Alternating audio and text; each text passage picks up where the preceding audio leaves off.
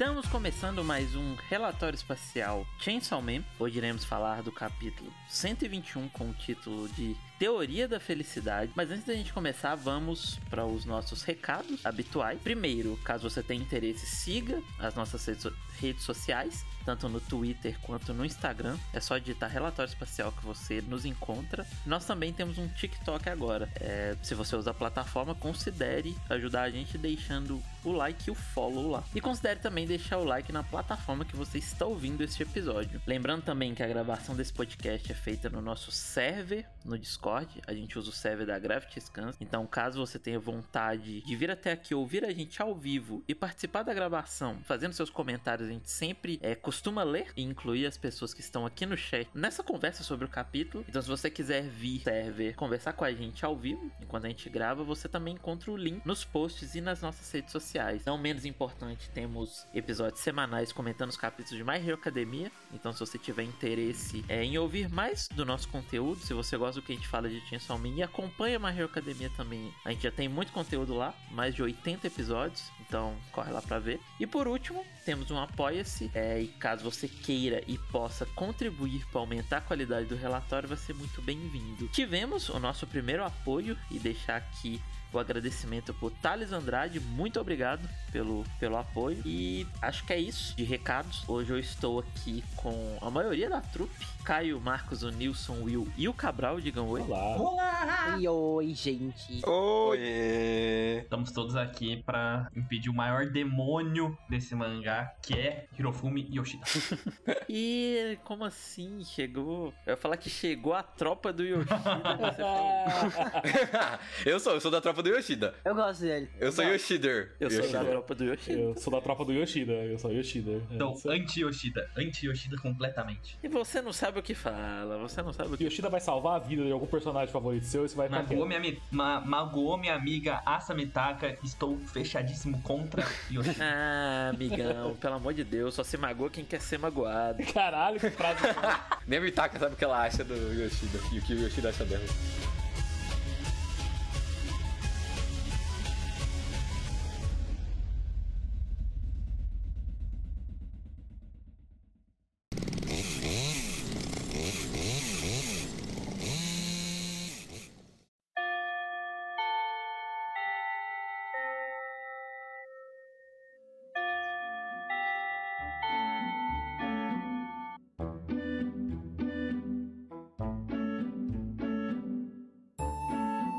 Então, iniciando o capítulo, a gente vê que ele tinha chamado ela meio... Não era exatamente pra um encontro, né? Ele tinha chamado ela só pra ir até ali, literalmente. Eles vão até a sala do clube de caçadores e do conselho estudantil. E aí a Asa tá lá e pergunta se ela pode tomar o que ele ofereceu pra ela. Não sei se é um café, se fala depois. Eu achei legal que tem uma pelúcia do Chainsaw Man ali. Tem, no sofazinho. Deve ser do Haruka, meu caso, Haruka. Com certeza é do Haruka, né? É, eu ia falar isso. É verdade, ele é o campeão do negócio lá de produtos do Chainsaw, né? Ah, é mesmo, deve ser dele. Yoshida fala que não tem problema ela beber, porque ela faz parte do clube, né? E aí começa a Mitaka meio que tendo esses pensamentos aqui, analisando a situação, né? Analisando até demais. Ela fala que ela lembra que ela se declarou no começo, né? Na verdade foi Yoru, e ela foi rejeitada. Ela nota que ele também sempre tá andando com o Denji, e tem rumores que dizem que ele é um caçador de demônios da segurança pública, mesmo sendo um estudante. Ela tá certa, né? Isso é coisa nova, né? E ela tá certa, né? Tipo, ele realmente era. Tá certa. Sim. Antes ele era, na parte 1, ele era um caçador privado, né? Que ele é contratado só pra fazer a rondinha lá do Denji no arco dos assassinos, mas agora ele é quase contratado. Eu gosto da ênfase de que, mesmo sendo um estudante, porque por mais que eu acho que, pelo menos eu, em Chainsaw Man, eu não me ligue tanto da idade dos personagens, a maioria daria é maior de idade. O Denji é o único adolescente ali, só que ele tá ali porque ele é uma serra elétrica viva. Eu gosto do foco de que o Yoshida, mesmo sendo um estudante, é um caçador. Porque eles ficam falando isso na parte 1 também. É esse foco de, eita porra! E um caçador dos bons. É, então ele é muito forte. E ele é um cara normal, né? Teoricamente. Até onde a gente sabe... Ele não é que nem o Denji, que é uma pessoa especial, ou tal coisa, ou tem um poder que ninguém mais tem. Ele é só um cara, poder do povo, e faz as coisas e cumpre o papel dele. Não sei até quando vai ficar só assim. É, pois é. A Mitaka começa a tirar conclusões, né? Pensando que talvez ele tenha começado a pensar, a prestar mais atenção nela depois que ela se declara. E aí o Yoshida é muito estranho. Ele, tipo, tava ouvindo o que ela tava falando, e ele pergunta o que ela tava dizendo, e ela fala que ela tava falando que é mais fácil viver sozinho. E ele diz que ele pensa de forma parecida, né? E aí tem uma... Eu ia falar, inclusive, semana passada, em algum dos últimos relatórios, a gente teve a conversa sobre a cicatriz da Yoru, né? E isso meio que confirma que pelo menos as falas, ela fala de fato, né? Quando ela tá conversando com a... Ah, tá, mas isso com certeza, né? Não, sim, eu digo no sentido que, tipo, eu gosto que o Yoshida, assim como a gente discutiu que se ele viu a cicatriz ou não, ele fala, nossa, eu me pergunto por que você tava falando isso sozinha, abertamente, no meio da escola. Eu fico me questionando até que ponto ele tá provocando a Asa e até que ponto é uma dúvida genuína. É, eu também. O Yoshida, ele é meio enigmático pra mim nesse sentido que capítulo passado a gente tava falando, tipo, se ele tava chamando ela pra ir no McDonald's, se ele tava chamando ela pra um canto pra falar justamente o que ele faz. Tipo, eu nunca consigo saber o tom do Yoshida. Isso me deixa meio desconfortável com ele. Eu não sei se ele tá zoando. Porque se ele souber, por exemplo, que ela é que ela tem o demônio da guerra dentro de si, então ele sabe porque que ela tá falando sozinha, né? Tipo, ele não precisava nem perguntar. Então eu acho que seria mais ele provocando ela de fato, falando, por que será? Ele tá jogando muito verde, como tipo, se ele quisesse confirmar a informação que ele já tem, alguma coisa assim. E toda essa... Depois ele faz todo um monólogo aqui, né? Sobre essa filosofia de vida, que eu não entendi muito bem. Eu quero saber o que vocês acharam. Que ele diz que, pelo menos na tradução em português, que viver em harmonia com os outros torna as coisas mais fáceis, mas que não tem garantia que você sempre vai construir uma relação confortável com as pessoas. Aí ele diz que você consegue ter contato com os outros por meio de livros e TV, de uma maneira unilateral, e por isso é menos arriscado viver sozinho. Tipo, qual que é o ponto dele? Eu não entendi muito bem. Então, eu acho que em inglês talvez tenha ficado mais fácil de entender, porque ele usa um termo crucial aqui, que é relações parassociais, que é a relação unilateral de uma pessoa com alguma coisa que não é exatamente outra pessoa reciprocando esses sentimentos, né? Por exemplo, se você gosta muito de uma celebridade e você é fã dessa pessoa, muito fã, é uma relação parassocial, porque você admira essa pessoa e a pessoa nem sabe que você existe. Então, eu acho que ele tá falando isso. Tipo, o melhor cenário possível seria todo mundo viver em harmonia, todo mundo ser amigo, todo mundo confiar nos outros, mas às vezes isso não é possível porque você não tem a garantia de que o outro vai se sentir da mesma forma em relação a você. Então, já que hoje em dia tem vários escapismos e várias coisas de ficção e que permitem essas relações parassociais, o jeito mais fácil é ir pra essa direção, né? E essa relação parassocial meio platônica também facilita de não haver decepções, porque, como o Cobra falou, tipo, é uma coisa completamente distante disso. Tu nunca vai chegar naquele teu ídolo, então tu não vai se decepcionar com ele como se tu se decepcionaria com uma pessoa que tu vai interagir, e se ela for recíproca ou não, tu pode ter algum revés com isso. É o título do capítulo, né? Essa meio que é a teoria da felicidade do Yoshida. Se você só ficar vendo ter essas relações parassociais, a vida não é tão difícil, sabe? Você não se arrisca tanto, você não tem chance de quebrar a cara e tudo mais. É como se ele tivesse as coisas disponíveis pra você e não precisar ter esse sentimento conflitante de que nada é garantido, assim, né? Nas coisas das relações. Mas eu achei muito estranha essa frase, essa fala dele. Muito esquisita. Eu não entendi também se ele acredita de verdade nisso. É, ele se estende muito. Ou se ele quer, sei lá, dar um tapinha nas costas da Mitaka, falar, é verdade, minha amiga. E aí dá, ou, tipo, falar o que ele quer falar. Não, eu achei que ele tá... Eu achei que ele tá influenciando a Mitaka mesmo. Eu acho que ele tá falando exatamente o que ela quer ouvir pra poder depois afirmar o que ele vai afirmar de se separar do Denji. Ah, é verdade. Isso é um argumento pra ela desistir do Denji, né? Eu acho que ele já tinha uma noção porque ele mesmo falou, né, Dia? Eu vi que você tava murmurando ali, então muito provavelmente ele ouviu pelo menos uma parte. A gente sabe que o Yoshida, ele meio que tá vigiando as pessoas, especialmente o Denji, né? Então, talvez ele tenha se aproximado o suficiente da Mitaka pra ouvir pelo menos uma parte da decepção dela. Ele foi lá e reafirmou o que ela pensa, né? Que não vale a pena você se relacionar com outras pessoas, mesmo que seja bom pra você, porque é muito difícil, é decepcionante. E reafirmou que ter essas relações parassociais é mais fácil, é funcional, e por isso fica longe do Denji. Eu acho que ele tá querendo muito forçar essa influência em cima da Asa mesmo. Eu ia até perguntar pro Mauri se tem alguma... Dá pra tirar alguma coisa de narrativa dessa fala dele, porque, tipo, os olhos dele estão... Não dá pra ver. E do segundo quadro, parece, eu não sei se sente, se é só impressão minha, mas parece que ele tá sorrindo enquanto ele fala, tipo, como se ele tivesse, sabe, com malícia por trás desse discurso dele todinho. Justamente porque ele sabe que é exatamente o que ela precisa ouvir. Eu senti meio isso também, tipo, ele plantando a sementinha até no sentido de, tipo assim, deu tudo errado após isso, ela já, vou viver sozinha, mais fácil, sabe? Achei muito estranho mesmo. É, que nem o Caio falou, eu achei um sentimento meio dele sendo meio manipulativo, assim, sabe? Meio bem cuzão. Mas dá pra ver que, embora a Mitaka fale isso, embora depois de ouvir isso ela fala, ele reafirmou o meu ponto de vista, ela não realmente acredita nisso, né? Ela não vive nesse estilo de vida, porque logo em seguida ela se decepciona pelo fato da relação com o Yoshida não ter sido o que ela tava imaginando, né?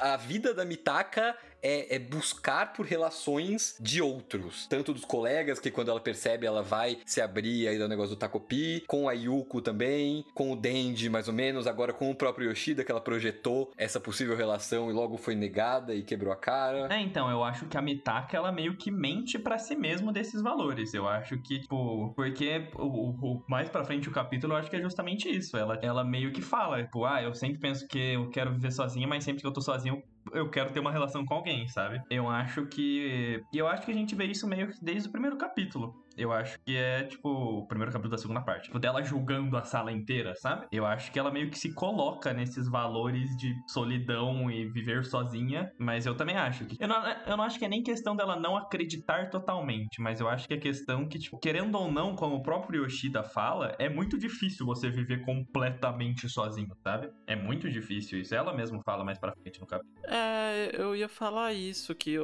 é uma coisa gera a outra, Cabral. Isso que você falou, tipo, por mais que ela tipo, ela ter essa expectativa com as pessoas, gera ela ter esse pensamento mais de, tipo, realmente, tipo, sempre que eu tento me relacionar com alguém eu me decepciono, então é melhor eu ficar aqui estudando sobre meus peixes e não, sabe, não ter relação com ninguém. Exatamente. É uma montanha russa de emoções, né? Ela acha que ela finalmente vai conseguir uma amizade, uma relação duradoura, ela quebra a cara e aí ela se decepciona mais do que, sei lá, uma pessoa normalmente se decepcionaria por já ter tido isso antes, e vai gerando essa cadeia de eventos. E aí ela decide se isolar de novo, e aí vem outra pessoa, e ela vai e se abre de novo pra essa pessoa, e se decepciona de novo, e o ciclo se repete. Parece aquelas pessoas depois de festa que bebem muito, tem ressaca, falam, nunca mais eu vou beber, na próxima festa tá bebendo de novo. Que é o ciclo natural de uma pessoa como a Asa, que tem uma fobia social tão grande. Não é muito segredo, não, é bem isso aí que vocês falaram mesmo. Ela é uma pessoa que ela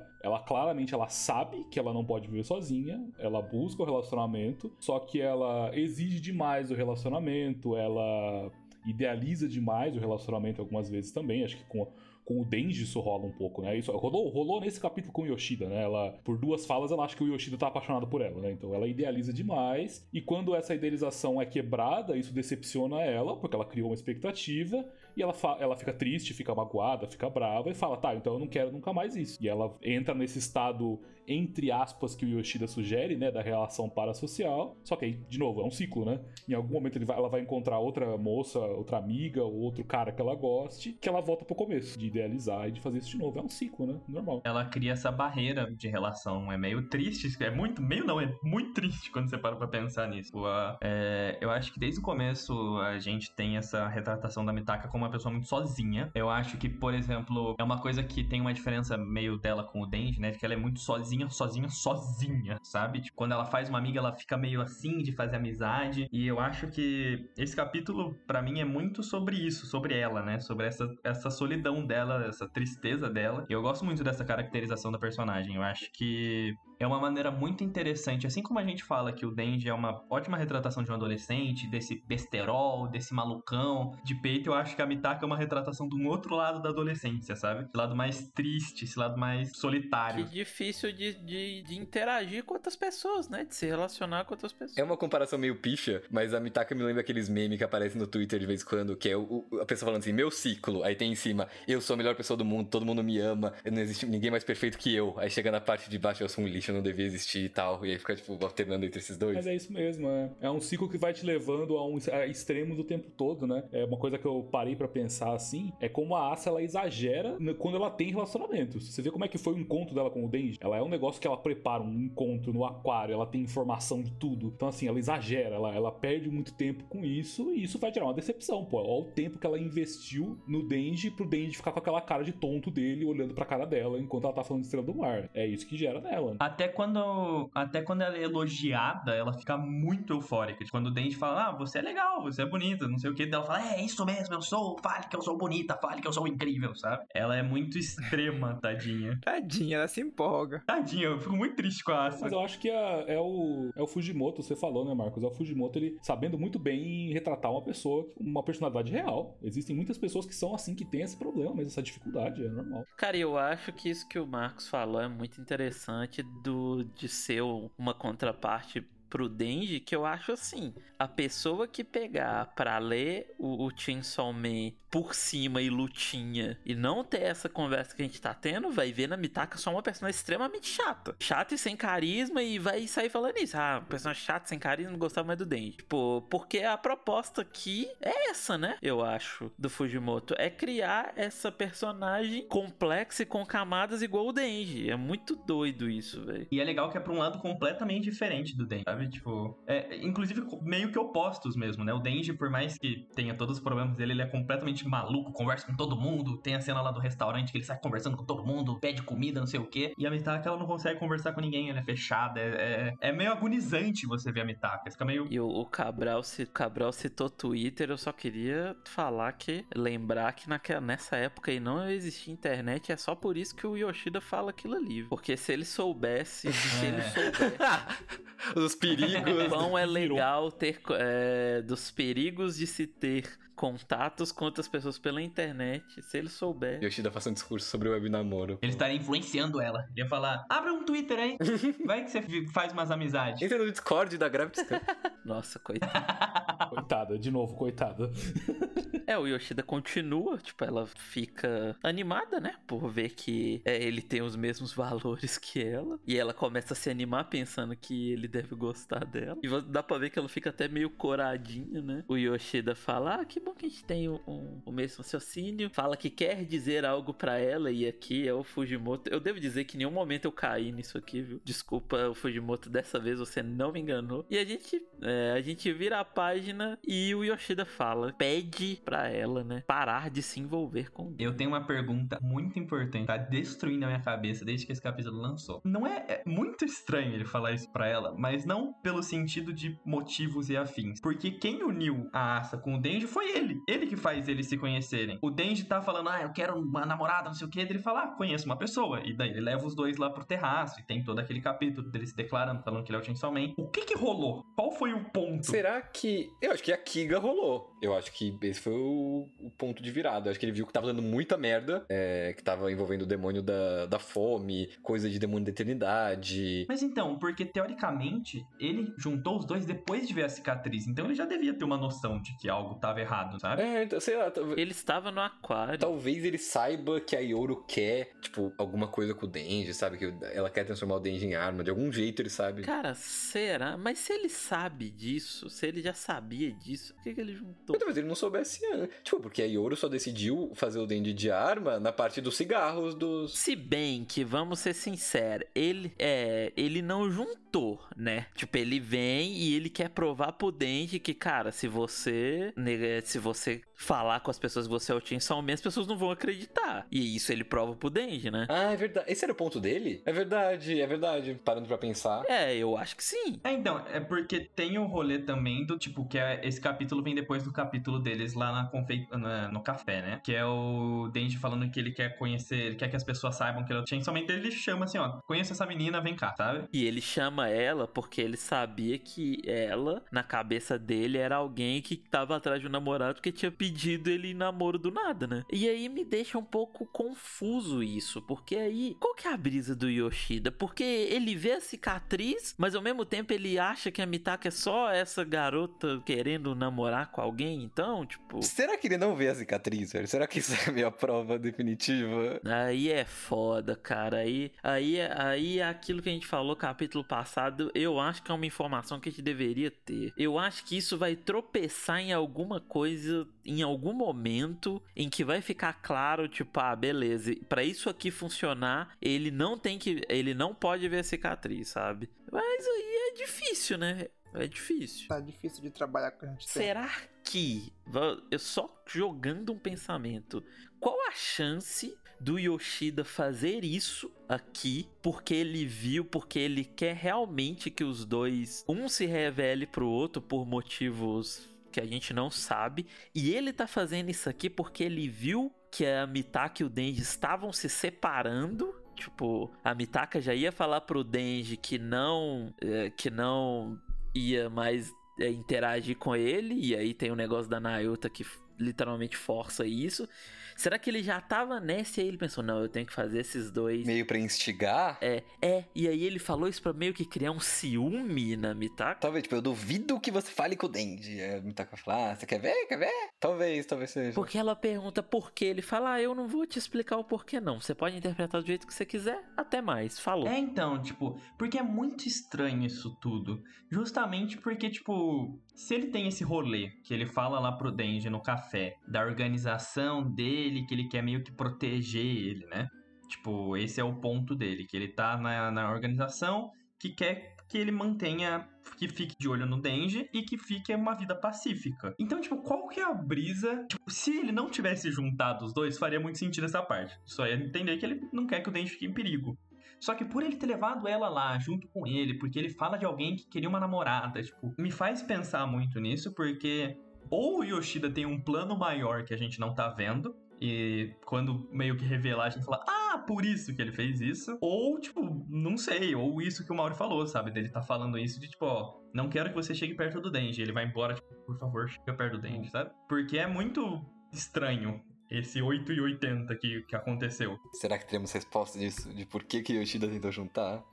E depois que separar? Ou vai ser um negócio que a gente vai ter que olhar daqui a 50 capítulos e falar, por que será? Só pra completar, o Yoshida apresenta o Denji a Mitaka, porque ele tá meio que, entre aspas, discutindo com o Denji que esse negócio do Denji queria se mostrar como o Chainsaw. E aí o Yoshida pergunta, mas então você está fazendo isso porque você quer uma namorada?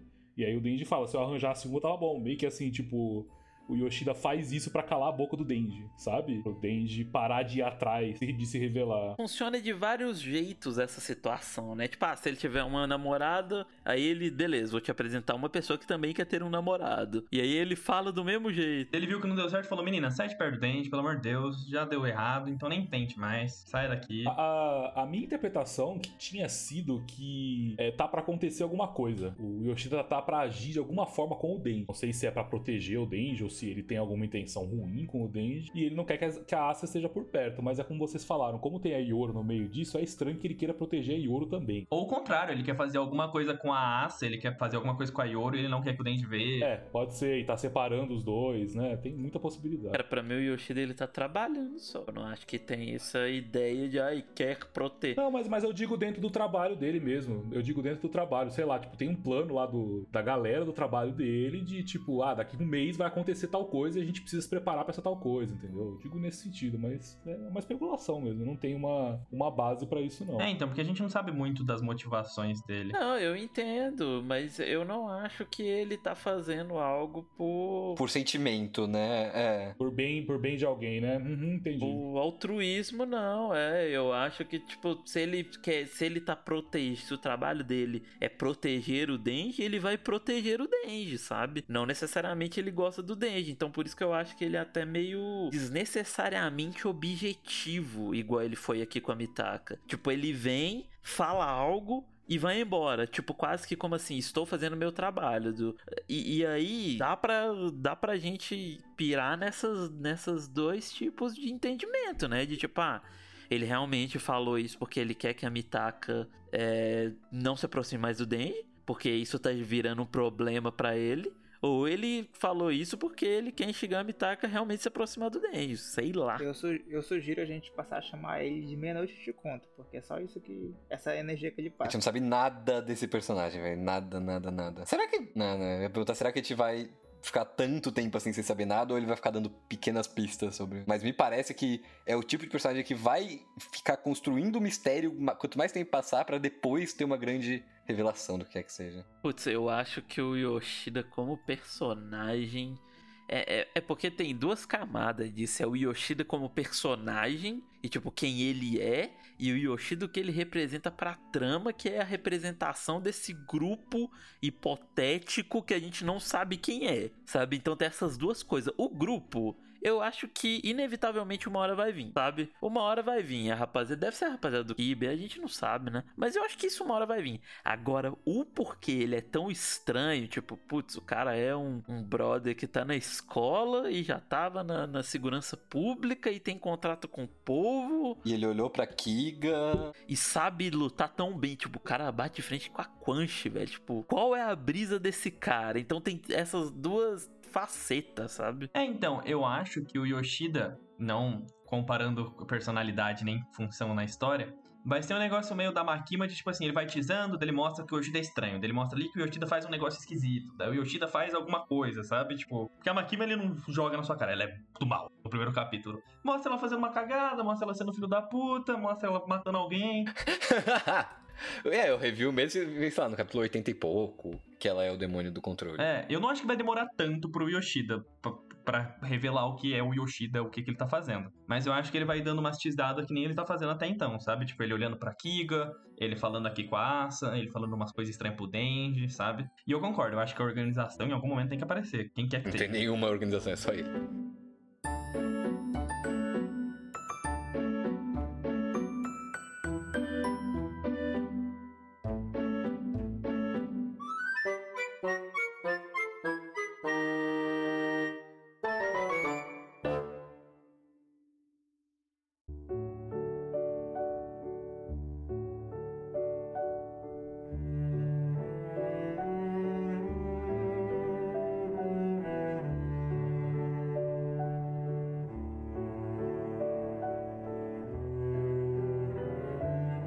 A gente vira a página e temos Nayuta e Denji. E aqui eu entendo porque o nosso caro amigo Fujimoto fez isso semana passada, sabe? Tipo, você precisava estabelecer essa dinâmica pra isso aqui poder funcionar, pra você poder cortar pro Denji e pra Nayuta sem muito problema, né?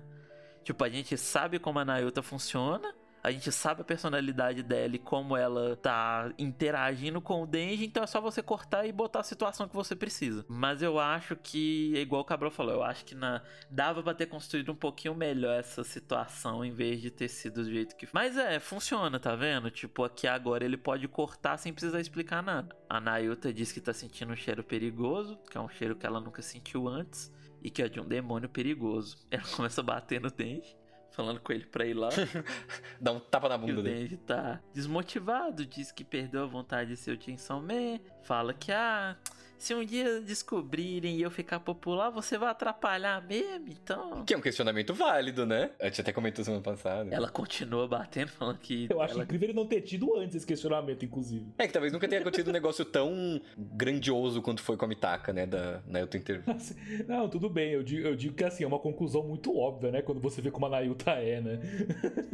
Não, ou é aquilo. Isso aí de 2 em 2 semanas tá lá. Ela, Denji, vamos? Ele, não quero mais ser Tinselman. Não, mas vai ter namorada. É, vamos lá. É, de repente é isso. Pode ser também. Sim, só uma coisa manipulada. É, o Denji precisa ser da corda no Denji. Né? Isso só mostra que esse maluco não sabe lidar com uma criança, velho. Tipo, ela tá sendo pirracenta aqui. Ela fala, eu quero ver você lutando, eu quero. E continua batendo nele. Aí ele fala que, eu acho que eu nunca vou conseguir uma namorada. E aí ela vira e dá o argumento mais infantil de todos os tempos. Que ela fala, você virando atenção mesmo, muita gente vai gostar de você. Você vai receber muito mais amor do que uma namorada, sabia? Não é bem melhor? Cara, e ele concorda. Eu não sei quem é pior, velho. dessa situação. Cada pessoa dá um pontinho de amor, uma namorada daria 50 pontos. Então, se você salva 100 pessoas, vai ter 100 pontinhos de amor, vai ser mais... Não, e o melhor é o Dente, ele escuta isso e fala, calma aí, deixa eu pensar. Aí tem 3 quadros. E tem o quadro triunfal, né? É. O fato dele parar pra pensar e ainda concordar com ela que é o pior de tudo, né? Não, é que, cara, eu tô gostando muito como ele tá colocando a Naruto como uma criança mesmo, né? Tipo... que é um pensamento de muito criança, ele não entende muito bem o que é uma relação com uma namorada e tal, e como é diferente de uma relação com outras pessoas e tal. E aí pra ela é tudo a mesma coisa, tipo, ah, mano, se você virar o Shinsame, as pessoas vão te adorar, não é bem melhor? E ele concorda, é isso. E é aquele pensamento mega Dente do final da primeira parte, que ele fala, não, não quero uma namorada, quero 10, quero 20, quero pinta namorada. Tipo, a Naruto vira e fala assim, ah, uma namorada é legal, mas se tiver muitas namoradas, ele fala, pode crer. Eu gosto como, por mais que a gente tenha mais diferença do Denji nessa parte, ele ainda é o Denji. Ele fala assim, não, 50 namoradas, beleza, então por isso eu levanto da cama e vou lutar. Ah, tu quer sorvete todo dia? Beleza, eu vou comer também, então bora tomar sorvete todo dia. Cara, o que eu acho melhor é que a Mitaka seria uma boa pessoa pra educar a Nayuta, saca? Seria mesmo. Seria legal isso, cara, essa relação dela. Cara, tu tá criando essa menina totalmente errado, tipo, você não pode deixar ela fazer essas coisas. Mesmo ela tendo os poderes, você não pode deixar ela fazer essas coisas, sabe? É uma criança e você tem que educar ela, você não pode deixar ela fazer isso. E o Denji meio que não consegue, né? Ele não sabe. Tipo, a Naruto fica nessa e é isso. É, ela é tipo um radar do Dragon Ball. Eu acho legal também que aqui mostra como o Denji consegue achar os demônios, né? Que é por ela, né? É o sensor, né? O sensor Naruto. E aqui a gente volta pra Mitaka. Aí a gente tem um pensamento dela, né? E acaba voltando em tudo que a gente falou, que ela sempre acaba entendendo errado, pensando que as pessoas gostam dela, mas no fim ela entende errado, né? E se for pra sentir isso, ela prefere ficar sozinha, o que é um pensamento muito triste, né? E é aquilo que a gente comentou já, que tá vendo, Cabral, como é esse ciclo, tipo, ela realmente, ela pensa dessa forma, tipo, é melhor ficar sozinha com meus estudos de peixe aqui, mas sempre vem algo que tipo, e se, sempre ela volta pra essa... E daí ela cria essa casca depois de, tipo, não querer se relacionar. E ela cria expectativa. Sim. E a gente sabe que ela é essa pessoa que quer se conectar, tem um negócio lá da mãe, que ela se fechou por causa disso, mas na verdade, é muito triste. Eu acho que desde o capítulo 1, o Marcos trouxe no início, né, a coisa de quando ela percebe a classe de uma forma diferente e ela vai com tudo pra aquela situação. Ela realmente tem isso, essa vontade, mas é intrínseco dela. E ela foi boicotada naquela época, ia dar tudo certo. Não, é muito triste, porque a Asa, ela de fato, ela é retratada de uma maneira muito triste, muito complicada, no sentido de que você percebe que por mais que ela fale essas coisas, por mais que ela seja uma pessoa complicada, uma pessoa meio... até que nem a própria Yoru fala, arrogante às vezes, você vê que ela fica muito mal com essa situação, você vê que ela é uma pessoa que ela gosta quando ela faz amizades, ela quer ter amizade. Sempre que a gente vê ela com o Denji, com a Yuko, a gente vê ela muito feliz, a gente vê ela sorrindo, a gente vê ela, pô, aquele capítulo do Aquário, ela tá muito feliz quando eles estão correndo. Então é muito triste ver que ela sempre teve isso. Desde o primeiro capítulo que ela aparece, ela tem isso, que sempre que ela começa a se abrir com alguém, dá tudo errado. É quase o negócio do tropeçar que ela fala, sabe? Nos momentos mais importantes ela tropeça. Tipo, é quase isso, só que numa relação de vida mesmo, com outro ser humano. É como se o que precisasse ter pra aquilo persistir, ela acha que ela não tem essa capacidade, que ela é diferente dos outros por ela não conseguir. Ela tropeça socialmente também. Você viu o que você fez, Nayuta, criança desgraçada? Olha o que você fez com essa menina. E é doido. É doido que o que força ela a ter que se relacionar com outras pessoas no momento é a Yoru. No negócio de fazer arma e tal. Olha o que ela tá pensando, velho. Olha até onde vai a autodepreciação e a... Ela diz que ela não tem qualidade nenhuma e se pergunta por quem ela tá vivendo. E aqui é muito doido esse pensamento que ela tem, que ela diz que ela sempre pensa em si mesma e se pergunta se não é muita arrogância da parte dela procurar os outros quando ela se sente sozinha.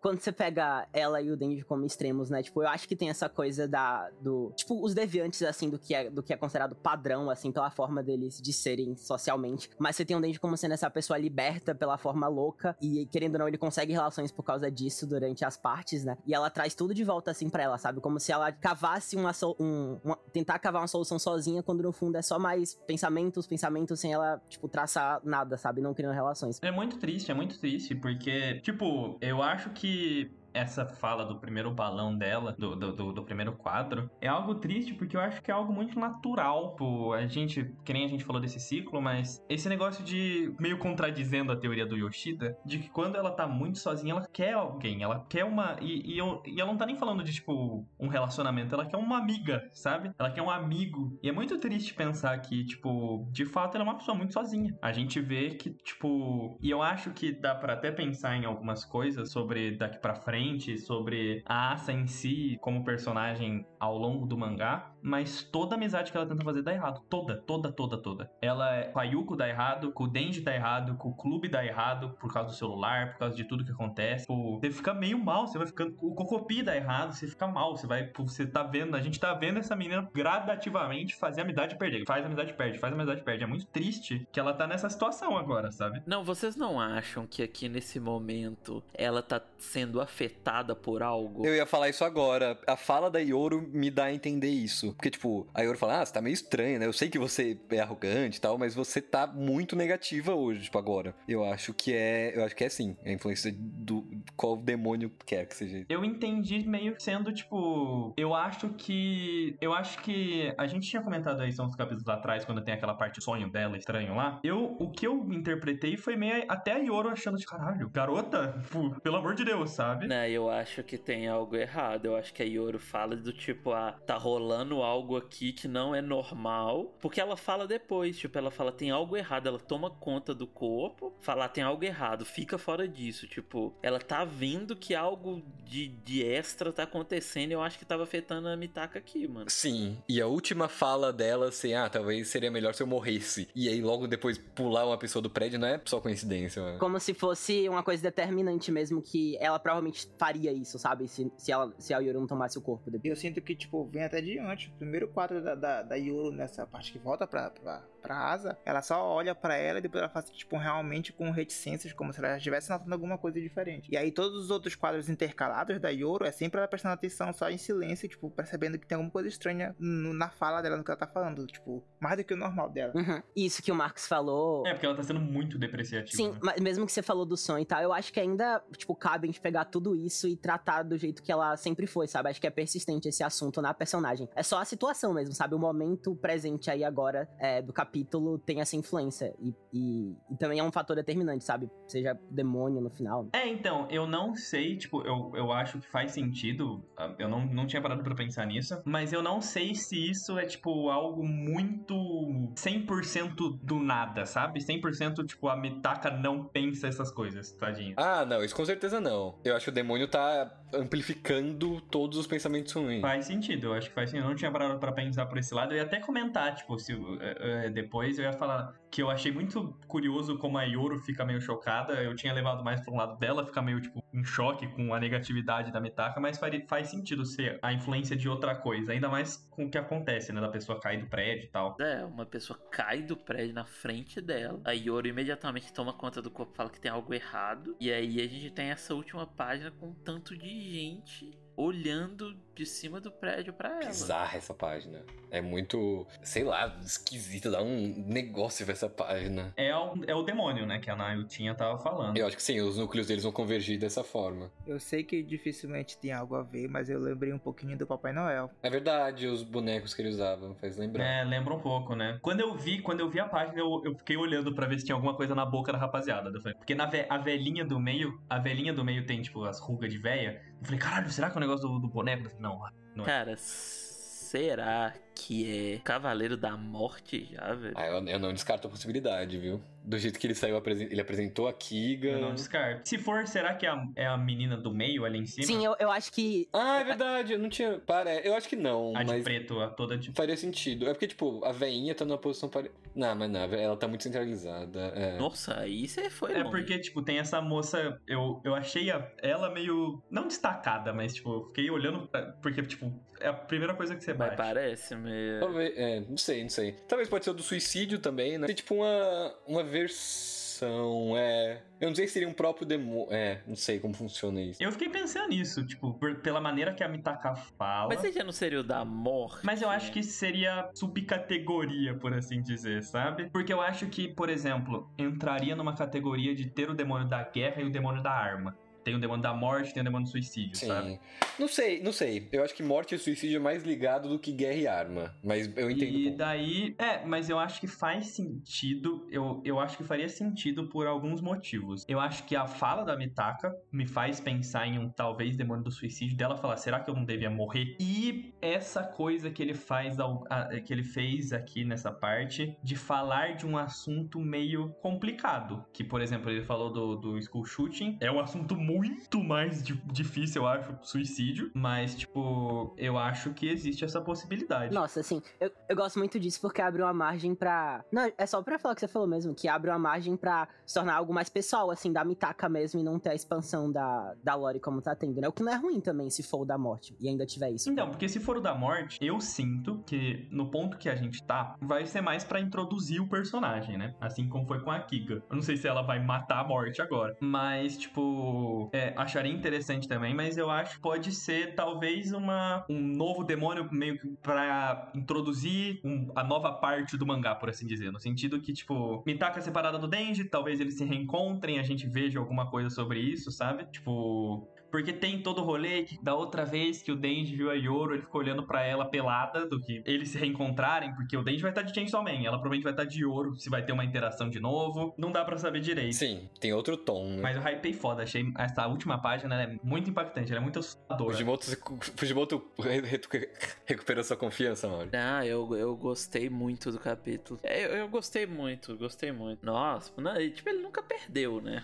A gente falou bastante no último programa sobre como ele tava lidando com a história, e eu acho que ele continua lidando do mesmo jeito. Acho que a gente nesse capítulo não tem muitas respostas, mas ao mesmo tempo eu entendo porque ele fez, como a gente falou no meio do cast, eu entendo porque que ele precisou fazer aquele capítulo, tipo, porque agora ele pode livremente mostrar Nayuta, sabe? Ele precisava. E ele criou essa ruptura também, né, entre eles, entre o Denji e a Asa. Eu acho que semanal, o problema é o semanal mesmo. O problema é quando você espera 2 semanas por algo, e aí esse algo é uma ferramenta de roteiro que vai se pagar mais à frente, sabe? Tipo, porque se eu, por exemplo, tivesse lido os capítulos em sequência, eu entenderia isso, falar, ah, não, tá, beleza, por mais que não tenha chegado a lugar algum aquilo, assim, chegado a lugar algum no sentido de revelações, ele construiu, ele me expôs a relação da Nayuta com o Denji, e ao mesmo tempo separou a Mitaka do Denji pra esse acontecimento futuro que ia acontecer, pra agora ele poder cortar pra Nayuta e ser natural, a gente já saber como os dois funcionam, e ele poder nos dar mais informações. Por exemplo, ele dá a informação de que é a Nayuta que fareja os demônios pro Denji caçar nesse capítulo, sabe? Eu acho que a expectativa do semanal, principalmente 2 semanas, do tipo, terminar um capítulo com cliffhanger, já encontro outro capítulo, corrente na cabeça e tal, e aí tu não ter um payoff, parecer que vai ter um payoff, não ter, é que me tirou um pouco. Eu vendo agora o todo, vendo este capítulo, eu entendo por que ele fez, sabe? Eu entendo por que ele precisou fazer aquilo antes. Por exemplo, eu acho que esse capítulo agora tem um final muito mais tranquilo. A gente vai ficar de novo uma semana sem capítulo, né? Mas... o que quer que aconteça não vai me decepcionar no próximo, porque tá muito em aberta, que a gente não sabe nem o que é isso, né? Não sabe nem se essa menina que o Marcos falou é só uma da multidão ou se é a pessoa controlando. Pois é. Fica aí, né? É que comentar semanalmente é muito... é uma tarefa um pouco difícil, né? Tipo, ainda mais que a gente comenta não só passando pelo capítulo e, legal, Yoshida, Mitaka, haha, Nayuta, kkk. A gente sempre tenta conversar sobre o que a gente tá lendo, né? E aí surgem esse tanto de questão, surge esse tanto de pergunta. Mas é bom sempre lembrar que é uma série, né? É uma série que coisas se conectam mais à frente. Acho que o Fujimoto, ele não faz a série pra ser semanal mesmo. Tipo, ele muitas das vezes... esse capítulo aqui mesmo, eu sinto muito que ele terminou onde deu pra terminar. Tipo, ele, Vou terminar aqui, falou. Não tem muito cara, né? É nas três últimas páginas que ele constrói essa coisa que tá acontecendo. E aquilo que a gente falou quando... Eu acho que no primeiro relatório de Chainsaw mesmo, que o Fujimoto, ele é meio assim mesmo. Tem aquele capítulo que você já citou de exemplo, que a Makima chega lá no templo, mata os caras e fala, rapaziada, é isso. Acabou. E acaba o capítulo, sabe? Ela indo embora, ela descendo as escadas do templo. Sim. O que dava pra fazer aqui a gente já fez. Vamos voltar para Tóquio.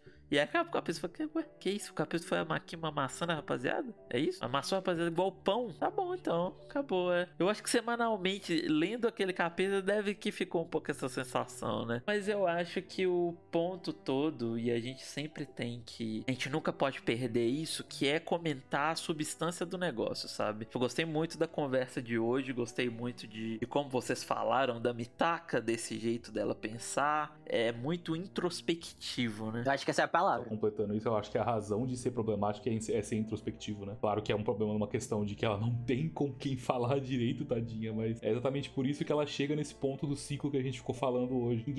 Ninguém ajuda ela a quebrar o ciclo, né? E falar assim, não, Mitaka, você não tá errada de, sei lá, querer que alguém goste. Você só tá exagerando um pouco. Você acalma, não pensa tanto e vai com mais calma, normal, né? A introspecção é o que causa isso, né? É, e ter alguém pra dar uns tapas na cara, né? Tipo, ó, você é chata, Mitaka. Não tá legal, aquele encontro lá não tava legal, o que você tava fazendo, sabe? Sim. É muito, muito louco. Isso é um negócio que, putz, Fujimoto, te amo, vou colocar um quadro seu na minha parede. Mas tem momentos muito tristes em Chainsaw Man parte 1. Mas eu admito que, tipo, por exemplo, essa cena da Mitaka me bate parecido com algumas mortes de Chainsaw. Fiquei muito mal lendo esse capítulo. Essa parte dela andando sozinha, comentando, fiquei muito triste, tipo... Eu acho que ele consegue fazer esse drama dela muito, muito, muito, muito bem. Tem uma substância muito boa e você fica mal, você fica triste pela Mitaka. Dá vontade de entrar no mangá e falar, vamos no shopping, vamos ser amigo. Me conte sobre Estrelas do Mar. Pare com isso, menina. É. Mas eu acho que isso é uma coisa, Marcos, eu não entendo isso como uma acusação, tá? Eu acho que o Fujimoto, ele faz com esse peso exatamente pra isso. A verdade é que existe muita asa a Mitaka nesse mundo. E a gente... nós todos, né? Nós todos somos culpados de não ver as asas Mitakas ao nosso lado. E às vezes até ter muito de asa Mitaka na gente. Também. Não digo nem que o Fujimoto tá provocando a gente com isso, mas eu acho que é uma coisa que a gente para pra pensar, sabe? É que existem pessoas que estão nesse ciclo, pô. Como você falou, às vezes a gente pode entrar nesse ciclo ou em ciclos parecidos com esses, né? Ciclos negativos, ciclos tóxicos pra nós mesmos. E é uma coisa que você falou, pô, quero entrar no mangá pra levar a Mitaka no shopping. Talvez você possa levar um amigo no shopping que precise disso, entendeu? Na vida real. Então eu acho que é legal que o Fujimoto, e a gente já falou muito sobre isso, que o Fujimoto ele não queira fazer uma coisa de qualquer jeito quando ele trata de temas assim, né? Ele tá fazendo uma coisa muito real. Igual você falou, que dá vontade de entrar no mangá pra abraçar a Mitaka, pra levar ela no shopping, porque é real. Existem pessoas que passam por isso e que a gente deveria correr atrás de levar elas no shopping, por assim dizer, né? E é por isso que é tão bom. Eu acho que é por isso que a gente sente tão forte, né? Como você falou, é tão triste quanto uma morte. É porque é pra ser mesmo, né? Porque é uma pessoa que, como a gente falou aí, talvez seja um caso em que ela esteja, entre aspas, sendo potencializada por um demônio, mas é o caso de uma pessoa que não quer viver, né? É o caso de uma pessoa que ela acredita que ela é desnecessária pro mundo. Isso é um negócio muito pesado. Às vezes a gente pensa que não é, mas é muito pesado. Né? Não, e a gente fala como o Fujimoto é muito bom com adolescente, porque todo mundo já conheceu um Denji ou uma Mitaka, ou já foi, espero que não tanto um Denji, mas assim... Todo mundo conhece um desses, sabe? É louco, é maluco pensar sobre isso. Com uma personagem que a gente conhece faz 20 capítulos, sabe? E ele tá trazendo esses temas meio assim, né? Igual você falou do School Shooter, cara. Foi o tema que foi trabalhado, eu não vi muita gente comentando sobre... A gente foi os que mais comentou, mas foi um negócio que é full subtexto, né? É totalmente um subtexto, mas estava lá. A Yuko, ela sofria bullying e por isso ela chegou até aquele ponto, né? De, tipo, fazer um atentado na escola pra parar com bullying, tipo, né? É lógico que não são todos os atentados que tem isso como base, né? Tipo, mas é um problema que se acontece, ele tratou no mangá, ele tratou sem colocar tanta luz e sem... nossa, é muito doido, sabe? O Fujimoto. Por isso que eu falei que eu consigo ver sendo um demônio do suicídio. Sim, cara. Ele é muito diferente. É outra coisa, né, que o cara tá propondo com o Chainsaw Man, né? Eu acho que é aquela coisa assim, a arte é pra fazer você pensar. Pode não ser nem a intenção primária do Fujimoto fazer a gente pensar sobre asas mitacas do mundo real ou sobre os school shootings, mas se tá fazendo a gente pensar, ele tá fazendo alguma coisa certa. Ele tá indo por um caminho certo. Ah, mas eu acho que Chainsaw Man é um mangá muito bem pensado. Ele te dá as informações que, tipo, você precisa pra você tirar suas conclusões e aí você vai, sabe? Tipo, ele diz que ele gosta muito de fazer isso, né? Que ele gosta de dar as informações e aí o leitor, ele... Ele fala numa entrevista, ele não gosta de subestimar o leitor. Ele gosta de que o leitor... Ele confia muito na inteligência do leitor do mangá. É, Fujimoto, mas aí pra gente também você tem que explicar esse negócio da cicatriz aí, porque, pô... mesmo sendo Albert Einstein, é um pouco difícil de você adivinhar o que você quer dizer pra gente, né? Nos dê as dicas, pelo menos. Nos dê coisas concretas. Fujimoto, você está escutando esse relatório nesse momento, por favor...